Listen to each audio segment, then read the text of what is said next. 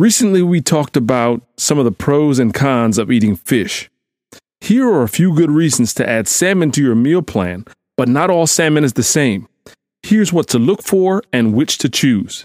Welcome to Coach B Daily. I'm Coach B Moore. In this podcast, I share information that will help us achieve our health, athletic performance, and body goals more efficiently. Before we get started, I want to remind you to subscribe. Coach B Daily is available wherever you listen to podcasts. Subscribe on iTunes, Google Play, Spotify, Stitcher. Send me your questions and feedback at Coach B Moore on Instagram or Twitter, or dial 347 770 1433. Coach B Daily is an offering of eatingforabs.com where you can find out more about working with me and my team direct on your health, athletic performance, and body goals. Salmon is high in healthy fats and protein, so it tends to get its fair share of attention in articles and on talk shows.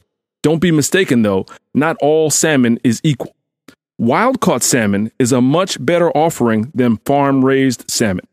Farmed fish are raised in captivity, trapped in small spaces, and caused to dwell in their own filth. To fight these conditions, farmed salmon are given antibiotics, which can be passed on to us when we ingest the fish. If you think that's bad, just wait, it gets worse.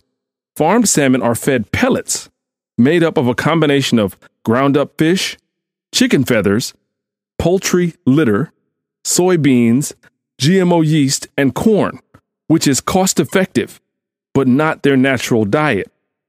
The fish end up growing gray colored flesh, not the salmon Crayola color you're used to seeing. In order to achieve that peachy pink color you see in the grocery, a coloring additive is added to farm raised salmon's food pellets. Yes, the fish is dyed in order to achieve as close to its natural color as possible again. You should be thinking, this is not good.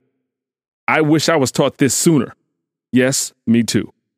Wild caught salmon, on the other hand, are naturally orangey red from living its natural lifestyle and eating a natural diet of krill and shrimp. They are largely antibiotic and chemical free. This is the only choice when it comes to good for you salmon. Add it to your shopping list, whether it's frozen or fresh, and have a wonderful day. I'm Coach B Moore, and this is Coach B Daily. For step by step guidance on getting you in the best shape of your life, visit eatingforabs.com.